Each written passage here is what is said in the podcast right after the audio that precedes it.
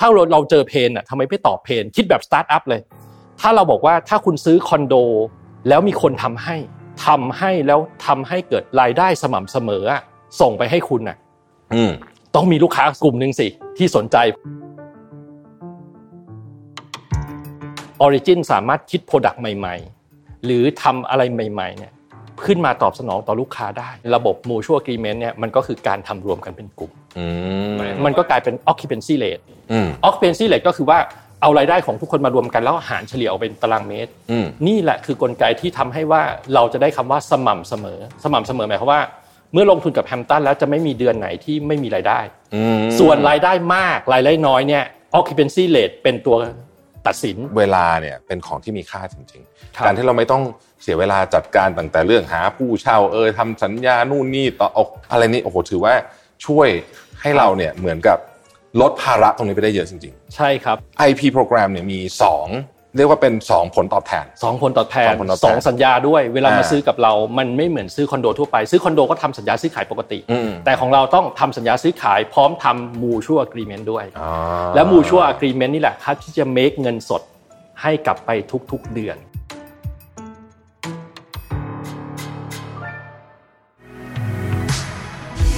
Mission To The Moon Podcast รอตัวอยู่บ่าย Shutterstock ปฏิวัติวิธีการสร้างสรรค์แคมเปญขับเคลื่อนด้วยพลัง เอ ไอ แม่นยำครบครันเปลี่ยนไอเดียเป็นความสำเร็จได้วันนี้ที่ Number ยี่สิบสี่ ตัวแทน Shutterstock ในประเทศไทยแต่เพียงผู้เดีย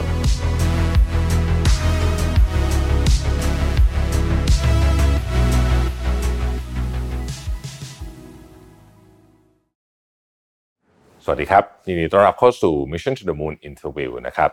สถานการณ์โควิดตอนนี้ก็เริ่มคลี่คลายไปแล้วนะครับการเดินทางต่างๆเริ่มคึกคักมากๆตอนนี้เนี่ยไปสนามบินที่ไหนเนี่ยโอ้โหคนแน่นเต็มไปหมดเลยนะครับรวมถึงประเทศไทยด้วยประเทศไทยเนี่ยเป็นประเทศอันดับต้นๆของโลกเลยก็ว่าได้นะครับที่ชาวต่างชาติเนี่ยอยากเดินทางมานะฮะไม่ว่าจะเป็นการเดินทางมาท่องเที่ยวนะครับหรือการเดินทางมาทำงานที่เราชอบเรียกกันว่า expat expat นี่แหละนะครับมาทำงานกันอยู่จริงจังเลยอยู่กันเป็นปีๆเลยเนี่ยนะครับจากรายงานล่าสุดเราพบว่ามีชาวต่างชาติราว สามแสนหกหมื่น คนนะครับอาศัยอยู่ในประเทศไทยนะฮะนับว่าเป็น ห้าเปอร์เซ็นต์ ของประชากรทั้งหมดเลยนะเยอะมากเลยนะฮะ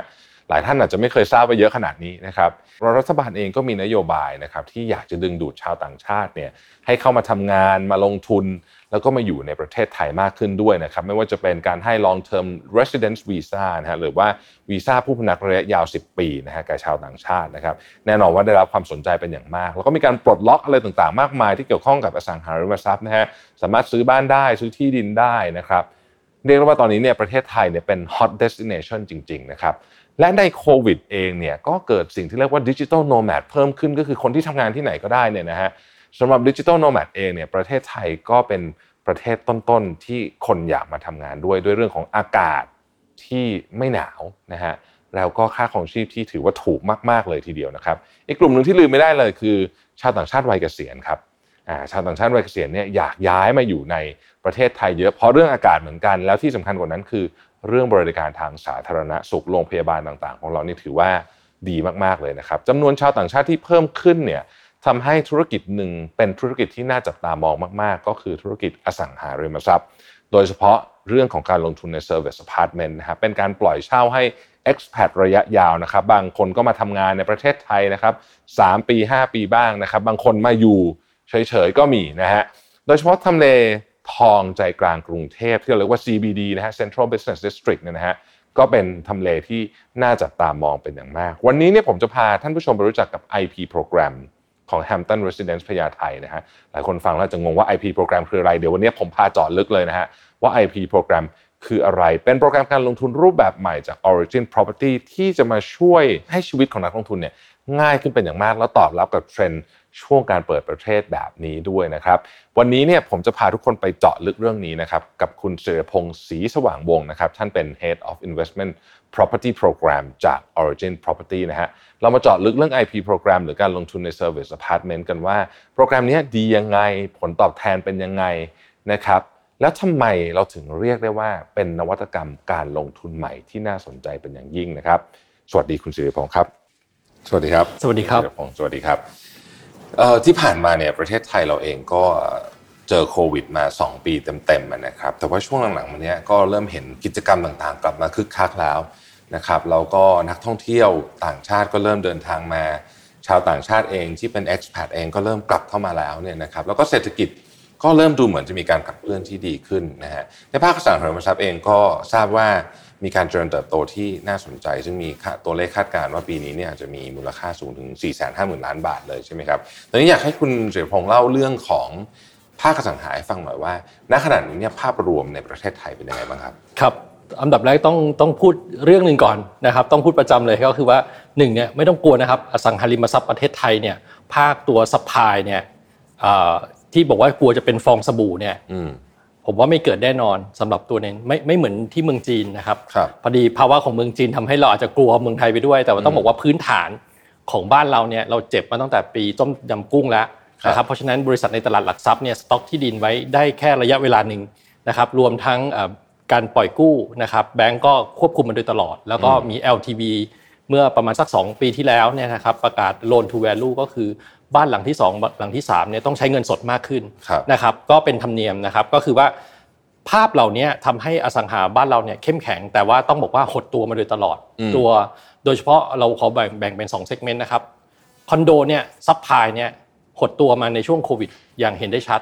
แต่ตัวนึงที่กำลังเจริญเติบโตในช่วงโควิดอย่างเห็นได้ชัดก็คือตัวบ้านเดี่ยวนะครับพุ่งขึ้นแบบเขย่งก้าวกระโดดนะครับบ้านเดี่ยวโดยเฉพาะเซกเมนต์บนๆอันนี้คือภาพเศรษฐกิจก็ทีนี้ต้องบอกว่าในเรื่องชาวต่างชาติเนี่ยนะครับเผอิญว่า Origin เนี่ยเรามีไพป์ไลน์เนี่ยคือเราเป็นตอนนี้เราพยายามทำตัวเป็นโฮลดิ้งแล้วเรามีหน่วยธุรกิจที่เป็นพวก Service Apartment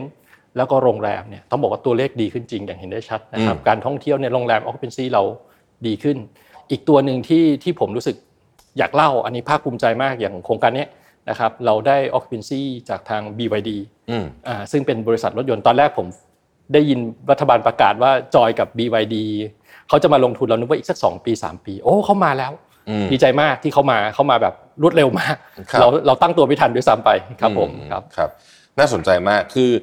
อยากให้คุณเสรีพงษ์ลงลึกในประเด็นเรื่องนี้สักนิดนึงนะว่าชาวต่างชาติที่เดินทางเข้ามาเนี่ยมีกี่กลุ่มกี่ประเภทแล้วพฤติกรรมเขาเป็นยังไงเช่น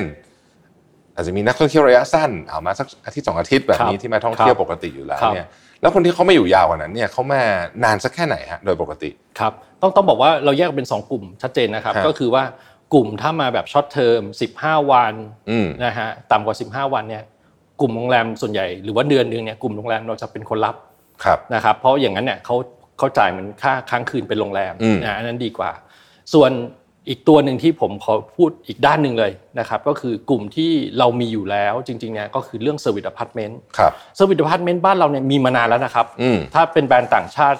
ที่ดังๆเช่น Oakwood อืม Ascot Somerset อะไรอย่างเงี้ยครับแล้วก็มีแบรนด์ไทยอยู่หลายแบรนด์นะครับคราวนี้เอ่อต้องบอกว่ากลุ่มนี้เนี่ยเรามีมานานแล้วแต่ว่าคน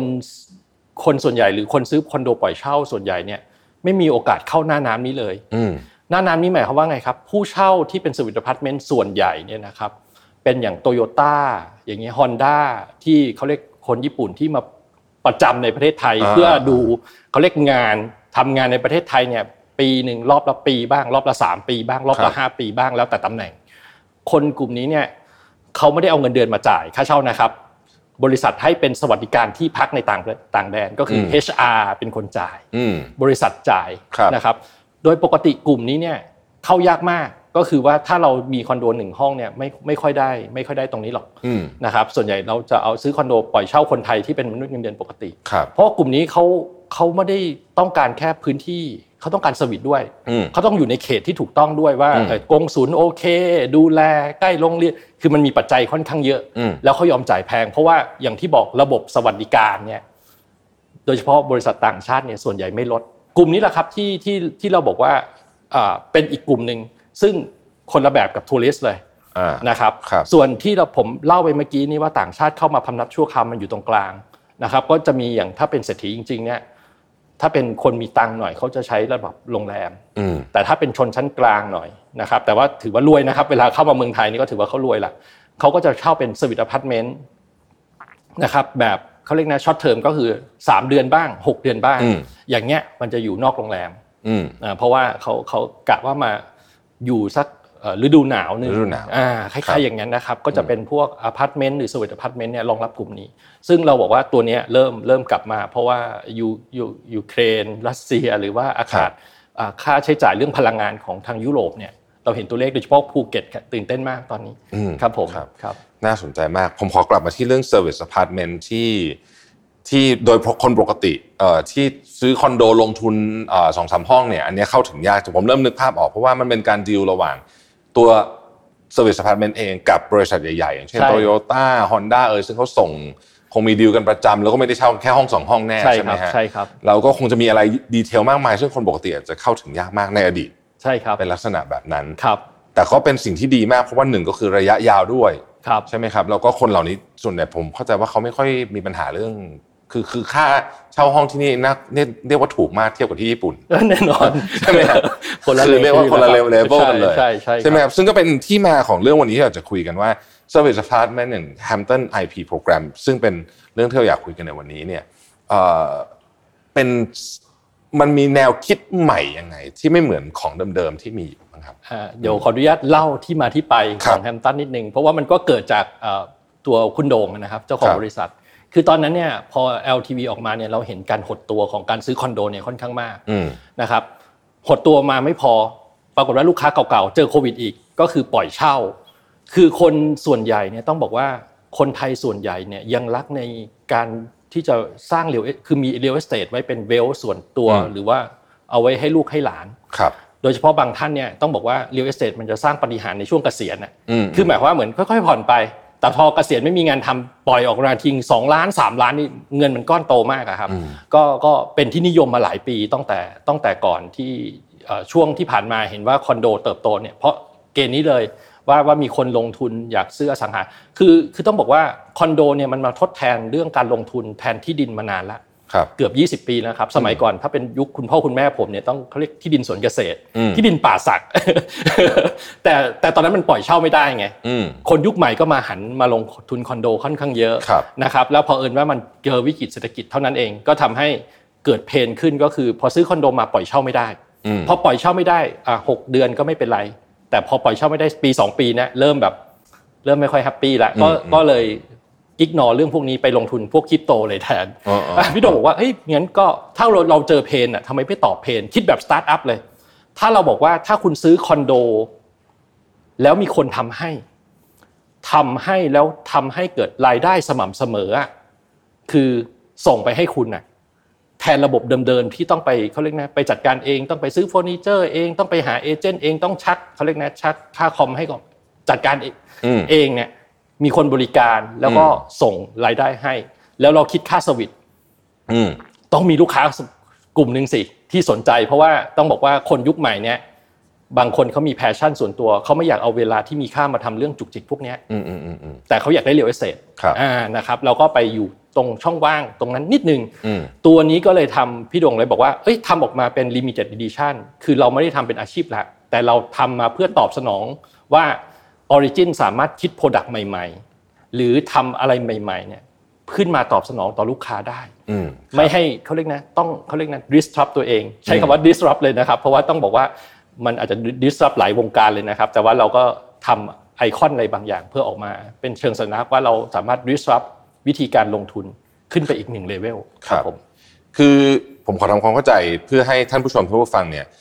เข้าใจภาพนี้เห็นภาพเดียวกันเนี่ยนะเดิมทีสมมุติว่าผมอยากจะซื้อคอนโดให้นะฮะก็ซื้อไป สองถึงสาม ห้องอะไรก็ว่ากันไปก็ผ่อนคอนโดไปนะฮะเสร็จแล้วก็ผมก็อาจจะลงประกาศอ่า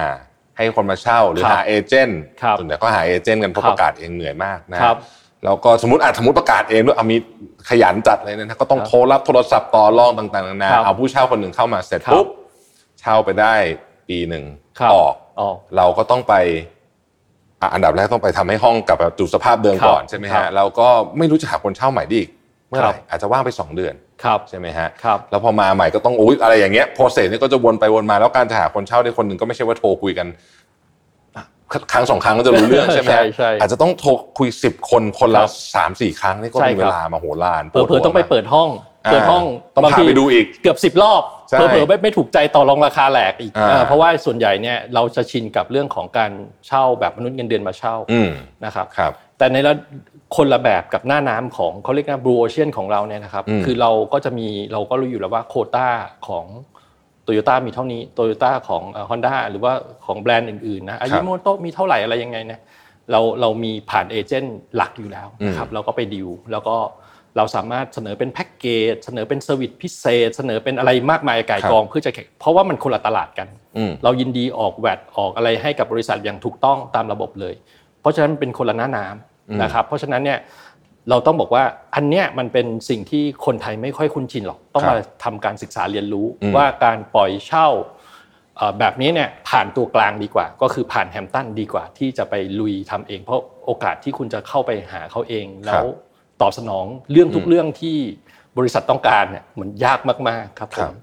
ก็คือกรณีของแฮมป์ตันเนี่ยแทนที่ผมจะไปซื้อคอนโดแล้วปล่อยเช่าเองแบบที่เล่ามาเมื่อกี้ก็คือมาซื้อกับทางนี้เลยแล้วก็ทางนี้ก็จะดูแลจัดการเรื่องที่ว่าทั้งหมดเนี้ยใช่ไปไปหาผู้เช่าอีกกลุ่มนึงให้ด้วยคือคือผู้เช่าให้คือห้องก็จะดูถูกเราดูแลเป็นสวิทอพาร์ตเมนต์นะครับจะไม่เขาเรียกไม่โทรมเร็วนะครับแต่ที่สำคัญเนี่ยนอกจากที่บอกว่าผู้เช่าอีกหน้าน้ำหนึ่งนะที่สำคัญที่สุดของระบบแฮมป์ตันเนี่ยก็คือว่า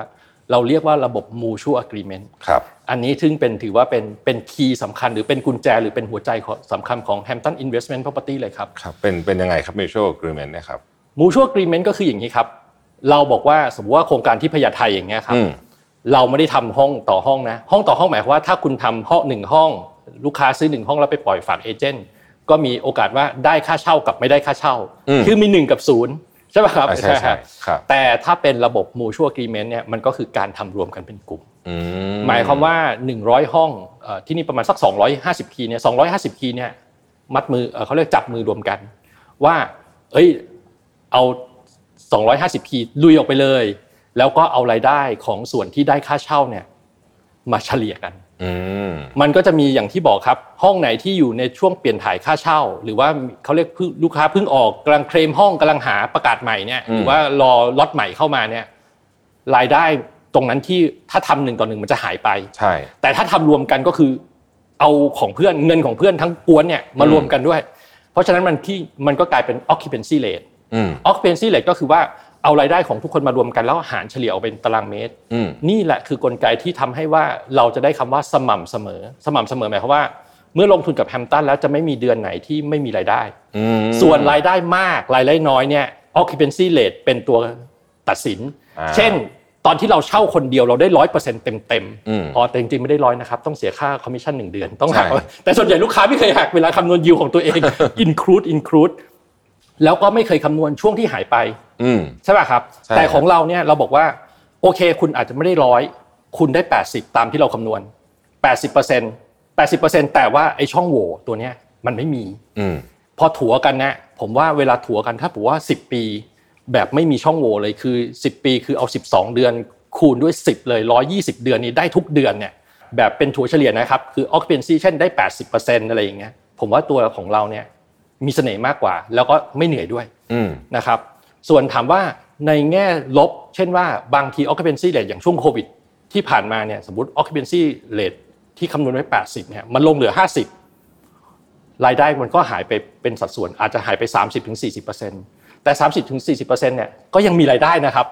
ลูกค้าบางคนบอกเฮ้ยยังดีเพราะห้องของพี่ที่ไม่อยู่ในโปรแกรม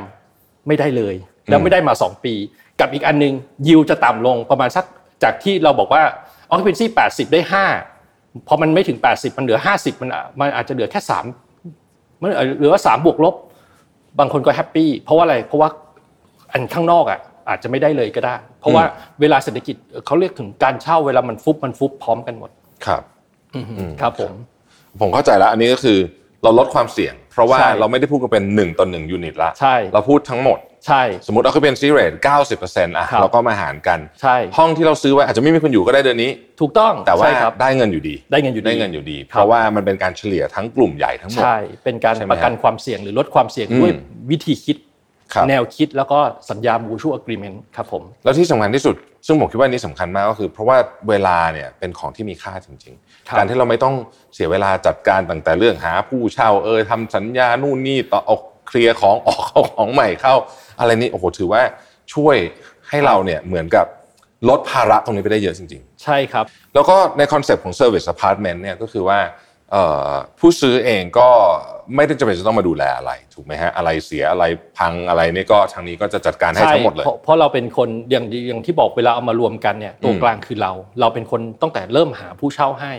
นะครับเพราะฉะนั้นเนี่ยอินทีเรียด้วยเราทำเองด้วยอย่างที่บอกโปรแกรม Hampton Service รายละเอียดถึงขั้นว่าไอ้พวกปลอกหมอนพวกผ้าเนี่ยลูกค้าไม่ต้องลงทุนอีกเลยนะฮะ Hampton ลงทุนเองจัดการเองเพราะ Hampton ได้ผลประโยชน์จากการซักผ้าคือเค้าเรียกว่าปูเตียงให้เตียงตึงเตียงตึงอะไรอย่างเงี้ยทำความสะอาดอะไรอย่างเงี้ยครับเข้าใจว่าซับเค้าเรียกนะไอ้เค้าเรียกว่าไอ้ equipment ที่เป็นเสื่อมเสื่อมเร็วอ่ะซึ่งจริงๆเนี่ยมันมีต้นทุนอยู่เหมือนกันนะครับบางทีเวลาคำนวณยิวลืมบอกว่าเวลาเราไปปรับปรุงห้องทีลงไป สองแสน สามแสน เปลี่ยนทีวีตัวลงไป หนึ่งหมื่น สองหมื่น เปลี่ยนตู้เย็นอย่างเงี้ยลูกค้าส่วนใหญ่ไม่ได้คิดพวกนี้หรอกแต่แฮมตันบอกว่าระบบเราเนี่ยเป็นเรียวเลยหมายความว่าลูกค้าไม่ต้องมาจัดการเรื่องพวกนี้เลยเราเรารับขึ้นมาหมดนะครับไอ้พวกที่เค้าเรียกนะเอ่อ equipment ต่างๆที่มันมีการเสื่อมอายุเนี่ยแฮมตันหมุนเวียนเปลี่ยนจัดการเองหมดลูกค้าไม่ต้องใส่เงินเรื่องพวกนี้เข้ามาอีกเลยครับแล้วถ้าผมขอเดาเนี่ยการที่แฮมตันservice ทั้งหมดนี้แล้วมีจำนวนยูนิตเยอะเนี่ยก็น่าจะมีเรื่อง economy of scale ด้วยถูกไหมครับถูกต้องซื้อได้ของได้ถูกลงด้วยใช่ครับ Origin เนี่ยเรามีโรงแรมในไพร์ไลน์แล้วสิบเอ็ดโรงนะครับครับผมแล้วก็อย่างที่เนี่ยที่ใกล้ๆเอ่อตัวตัวพญาไทเนี่ยก็จะมี Indigo กำลังจะเปิดเร็วๆนี้นะครับเพราะฉะนั้น economy of scale ในการจริงๆเนี่ยเอ่อ Service Apartment กับโรงแรมมันใกล้เคียงกันมากเพียงแต่ว่าโรงแรมมันปูทุกวันเข้าห้องสองครั้งต่อวันทำเตียงตึงสองครั้งต่อวันนะแต่แต่สวิทอพาร์ตเมนต์อาจจะน้อยกว่านั้นเปลี่ยนเป็นอลาคาร์ทอ่ะครับต้องตั้งแต่หนึ่ง หนึ่งวันสามวันเจ็ดวันก็แล้วแต่ลูกค้าจะเลือกซื้อแต่ตัวนี้รายได้ก็จะเข้าตัว เอช เอช อาร์ ของเรานะครับเพราะว่ามันเป็นเราจะได้เซอร์วิสส่วนลูกค้าได้อะไรได้พื้นที่ได้ค่าเช่าจากพื้นที่ที่เขาลงทุนร่วมกันเราจะได้ตัวเลขบางตัวจากการเซอร์วิสยิ่งเราขยันยิ่งเซอร์วิสเยอะเราก็ได้ตัวเลขเยอะเพราะฉะนั้นเนี่ยกลายเป็นว่ามันมันมันทำให้เราเป็นคนดูแล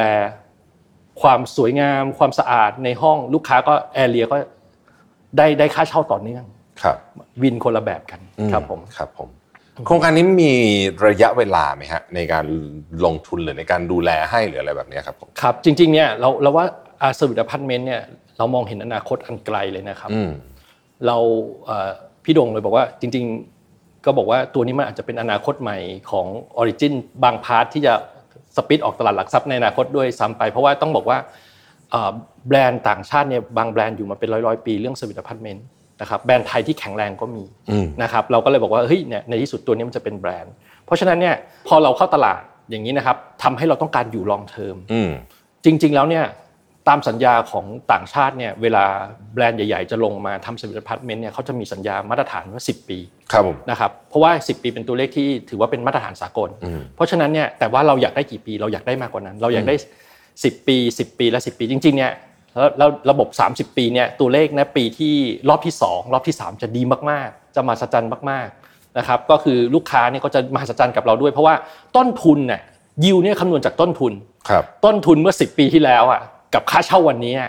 ทำให้ยิวมันมหาศาลนะครับแล้วทรัพย์สินในที่สุดเขาไม่ได้อยู่ในกองหลีดกองหลีดเนี่ยอย่าลืมว่ายี่สิบปีกองหลีดเท่ากับศูนย์แต่ Investment Property ยี่สิบปีทรัพย์สินโฉนดใบนี้มีมูลค่ามหาศาลแต่ยิวก็ได้เสพมาตลอดยี่สิบปีนะครับมันมันก็เลยว่า Investment ตัวนี้เนี่ยมันเลยผมถือว่าเป็นนวัตกรรมใหม่ไม่ใช่กองหลีดนะครับบางคนเข้าใจว่าผมทำกองหลีดไม่จริงกองหลีดเนี่ยเป็นเหมือนกองเช่าเมื่อครบค่าเช่าก็จะเท่ากับศูนย์แต่ตอนนี้ investment property มันลงลูกค้าจะถือบนโฉนดโฉนดแปลงนี้อยู่กับลูกค้าตลอดคือไม่ได้ถือแค่สัญญาอะไรถือโฉนดเลยนะครับแต่เงินสดที่ได้ก็คือ yield ก็คือค่าเช่าอ่ะครับที่ที่เฉลี่ยไปให้เฉลี่ยไปให้เฉลี่ยไปให้มันก็คือเค้าเรียกรายได้ทางด้านเงินสดส่วนตัวโฉนดก็เป็นมูลค่าเพิ่มทางด้านทรัพย์สินอ่าครับนี่เสน่ห์ของเขาอันนี้ต้องขอ clarify นิดหนึ่งหนึ่งอันนี้ไม่ใช่กองรีทใช่นะครับเพราะฉะนั้นผมเข้าใจว่ามันมีเกณฑ์สองแบบใช่ไหมครับอันที่หนึ่งก็คือ capital gain ตรงๆเลยจากมูลค่าของที่ดินที่เพิ่มขึ้นใช่ไหมครับเพราะว่าเราถือโฉนดอยู่ใช่ครับใช่ไหมครับอันที่สองเราเรียกว่าเป็นdividend ได้ไหมฮะใช่เป็น dividend หรือเป็นค่าเช่าก็ได้แล้วแต่คนจะบอกค่าเช่าละกันเป็น dividend จะไปสับสนกับเงินปันผลอ่ะเป็นค่าเช่าละกันครับผมเพราะฉะนั้นก็คือ ไอ พี program เนี่ยมีสอง เรียกว่าเป็นสองผลตอบแทนสองผลตอบแทนสองสัญญาด้วยเวลามาซื้อกับเรามันไม่เหมือนซื้อคอนโดทั่วไปซื้อคอนโดก็ทำสัญญาซื้อขายปกติแต่ของเราต้องทำสัญญาซื้อขายพร้อมทำ Mutual Agreement ด้วยและ Mutual Agreement นี่แหละครับที่จะ make เงินสดให้กลับไปทุกๆเดือนอืมครับครับแต่ว่าลักษณะการซื้อขายก็ยังเหมือนกับการซื้อคอนโดธรรมดาใช่ก็เราคิดแบบง่ายๆก็คือซื้อขายแบบคอนโดธรรมดาแต่ว่ามี Mutual Agreement ประกบแต่เราส่งสินค้าแบบนี้ในจำนวนที่เราคำนวณก่อนนะครับเราจะต้องมีเราจะเป็นล็อกห้องเอาไว้ว่าห้องนี้ห้องนี้ชั้นนี้ชั้นนี้เราทำแบบนี้ให้ไม่ไม่ใช่ว่าอยู่ดีๆซื้อแล้วก็อยากมาให้เราทำเราก็ทำให้ไม่ได้อ๋อหมายถึงว่าต้องต้องอันนี้ต้องต้องคิดตั้งแต่แรกเลยใช่ตกลงกันตั้งแต่แรกต้องคิดตั้งแต่แรกเลยต้องคิดตั้งแต่แรกใช่ครับเพราะว่ามันมีอิเลเมนต์หลายตัวนะครับต้องบอกว่าอิเลเมนต์หลายตัวตั้งแต่ในห้องคนที่จะทำเซอร์วิสอพาร์ตเมนต์จริงๆมันมีรายละเอียดตั้งแต่ตัวในห้องเลยนะครับตั้งแต่เซอร์วิสตั้งแต่แม่บ้านจะเข้ายังไงออกยังไงนะครับแล้วก็ Mutual Agreement เนี่ยเราอยู่ในตลาดหลักทรัพย์แล้ว Mutual Agreement เนี่ยสัญญาตัวเนี้ยก็มูลค่ามหาศาลนะครับที่จะทำกันเพราะว่าไอ้ Mutual Agreement ไม่ได้เกิดขึ้นง่ายๆทีนี้ไหนๆวันนี้เราอยู่กันที่สวยมากเลยนะฮะ Hampton Residence พญาไทเราอยู่ที่ชั้นบนสุดเล่าเรื่องตึกนี้ให้ฟังได้มั้ยครับว่าเป็นยังไงบ้างตึกนี้จริงๆเราภาคภูมิใจมากนะครับเราได้ดีไซเนอร์จากทางสิงคโปร์มาช่วยอินสไปร์นะครับด้านหลังก็จะเป็นเหมือนลาดเหมือนภูเขามีทางวิ่งนะครับเลื้อยในลักษณะนั้นแต่จริงๆก็ต้องบอกว่าเสน่ห์ของเขานอกจากการออกแบบนะครับตัว environment แล้วเนี่ยเสน่ห์ของโครงการนี้ก็คือว่าจริงๆมันอยู่ใน compound ที่ Origin ตั้งใจให้มันดูยิ่งใหญ่ก็คือที่ดินติดกันเลยก็จะเป็นมีโรงแรมของเรานะครับสองโรงนะครับอยู่ในอาคารเดียวกันก็คือตัว Indigo แล้วก็ Holiday Inn ข้างล่างเรามี Plaza ประมาณสี่ชั้นนะครับเพราะฉะนั้นเนี่ยเวลามันรวมกันระหว่าง residential โรงแรมแล้วก็ plaza มันจะเป็นเหมือน mixed use เล็กๆซึ่งจริงๆเนี่ยเอ่อบ้านเราเนี่ยไม่ค่อยนิยมแต่ว่าเดี๋ยวต่อไปคนเด็กๆรุ่นใหม่จะนิยมมากขึ้นเหมือนเหมือนในเอ่อโตเกียวเหมือนในฮ่องกงเหมือนสิงคโปร์เนี่ยที่ว่าเวลาสิงคโปร์ช้อปปิ้งอยู่ข้างบนเป็นออฟฟิศบ้างเดินไปตรงนี้อ้าวข้างบนเป็นเซอร์วิสอพาร์ตเมนต์ข้างบนเป็นคอนโดนะครับจริงๆมิกซ์ยูสเนี่ยมันเหมาะสำหรับคนรุ่นใหม่ค่อนข้างมากนะครับก็คือว่ามันมีส่วนเล็กๆทำให้เงินในการดูแลหรืออิเลเมนต์เนี่ยมันถูกมันไม่ใช่คอนโดอย่างเดียวในการดูภาพพจน์โดยรวมมันจะมีโรงแรมมาช่วยเค้าเรียกนะทำให้มันดูสวยงามมันเป็นสุนทรียะโดยโดยใช้แบรนด์ต่างประเทศเข้ามาจริงๆผมฟังดูแล้วเนี่ยความเสี่ยงเรื่องความเสี่ยงของการลงทุนอันเนี้ยดูต่ำมากเลยทำไมมันถึงความเสี่ยงต่ำต้องบอกว่าความเสี่ยงต่ำเพราะมันเป็นวิธีคิดค้นนะครับหมายความว่าเราอย่างที่ตอบเพนความเสี่ยงต่ำอันดับแรกเนี่ยตอนนี้เนี่ยการลงทุนตรงนี้คือถือโฉนดนะครับอันนี้คือความเสี่ยงที่ผมบอกว่าต่ำมากๆเลยแล้วก็ผมอยากจะบอกว่าไม่มีวิกฤตเรื่องบับเบิ้ลของอสังหาถามหลายแบงก์ก็ได้ยังมองไม่เห็นนะครับเพราะเราเราฟุบมาหลายปีแล้วกำลังจะเชิดหัวขึ้นนะครับนะครับสองเนี่ยต้องบอกว่าที่ที่บอกว่าความความเสี่ยงต่ำเนี่ยก็คือว่า real estate บ้านเราเนี่ยจริงๆเนี่ยเริ่มเป็นที่จับตามองนะครับต้องบอกว่าถ้าใครดีลกับดีลใหญ่ๆเนี่ยจะรู้ว่าหลายๆคนเนี่ยหันมาจะเขาเรียกภาวะเงินเฟ้อเนี่ยมาเก็บ real estate แทนนะครับถ้าถ้าเป็นระดับเวลหลายคนจะถูกระดมทุนไปซื้อเขาเรียกว่า property ในต่างประเทศโดยเฉพาะ city center กลางเมืองเช่นลอนดอนบ้างอะไรฮะแถวแถวยุโรปอะครับก็กำลังมีเพราะว่าอย่างที่บอกเราไม่รู้ภาวะค่าเงิน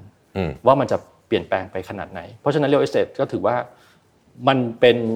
มีความเสี่ยงแต่ต่ำเมื่อเทียบกับการลงทุนอย่างอื่นเช่นเอ่อเค้าเรียกนะบอนด์นะครับก็คือหุ้นกู้ตัวหุ้นเอง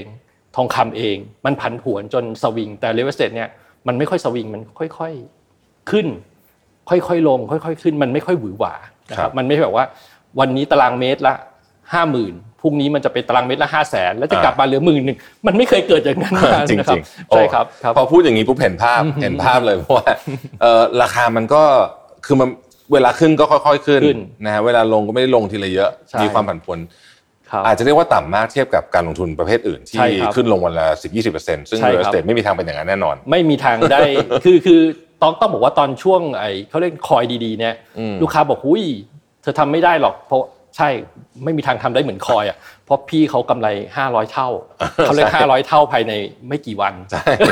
ของเราลงก็แบบนั้นเหมือนกันเราเลี้ยวเสร็จไม่มีทางกำไรได้ขนาดนั้นไม่สามารถเมคมันดีให้ขนาดนั้นแต่ว่าต้องบอกว่าควรจะแบ่งพอร์ตมาบ้างนะครับแล้วเลี้ยวเสร็จเนี่ยเสน่ห์ของมันก็คือทิ้งไว้ยาวๆอ่ะอืมเจเนเรชั่นต่อเจเนเรชั่น ตึกคอนโดไม่ต้องกลัวนะครับ Empire State หนึ่งร้อยยี่สิบปีอ่ะยังอยู่ได้เลยยังสวยงามยังสวยงามใช่ครับครับทีนี้ถามเรื่องโลเคชั่นนิดนึงผมคิดว่าเรื่อง real estate เนี่ยโลเคชั่นสำคัญมากกรุงเทพเราก็มี ซี บี ดี หลายจุดที่กำลัง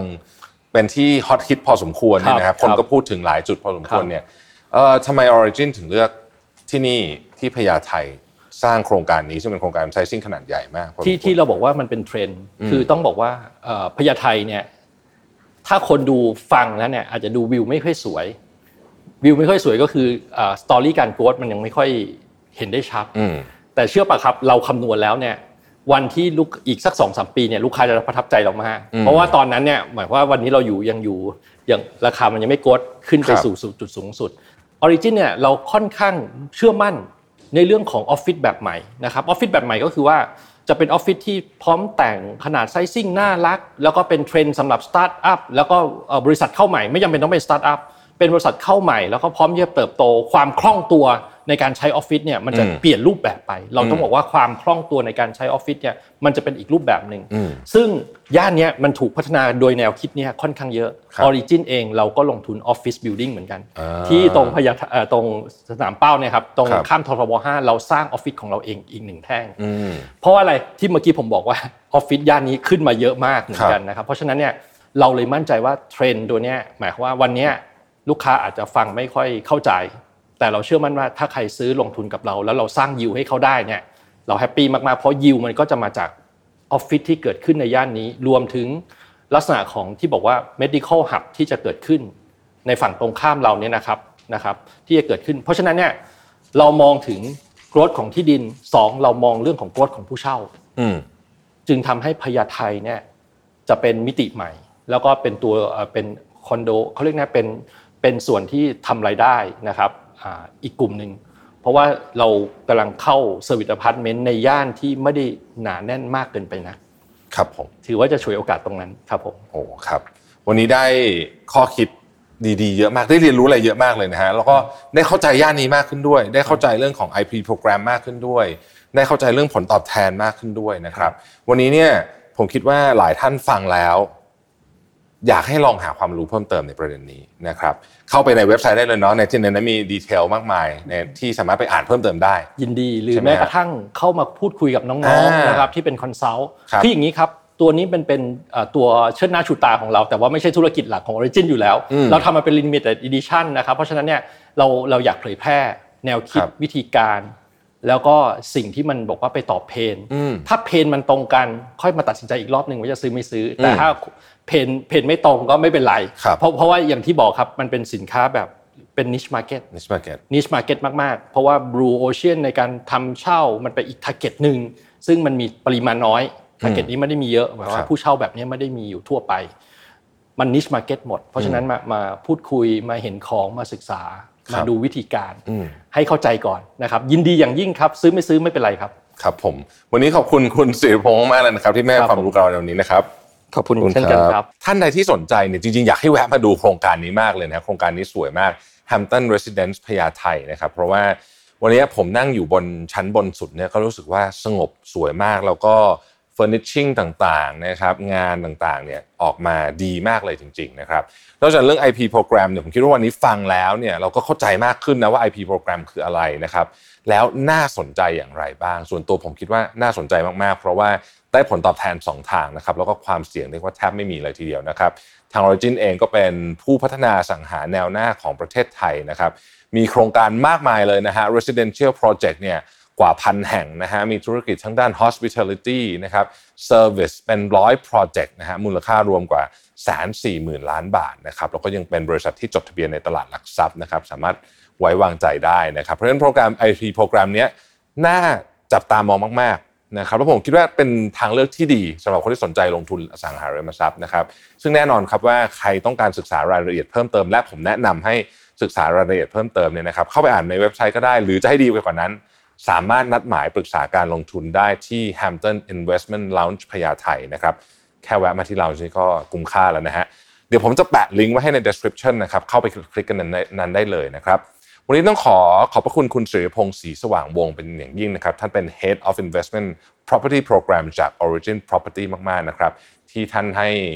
เวลากรุณาสละเวลามาให้ความรู้เกี่ยวกับการลงทุนแล้วก็เทรนด์ใหม่ของการลงทุนอย่าง ไอ พี Program นะครับ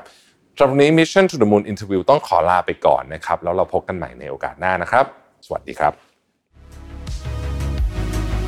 Mission to the Moon Podcast Presented by Number ยี่สิบสี่ ตัวแทน Shutterstock ในประเทศไทยแต่เพียงผู้เดียวให้ทุกการใช้งานลิขสิทธิ์เป็นเรื่องง่ายสร้างสรรค์ด้วยความมั่นใจ It's not stock, it's Shutterstock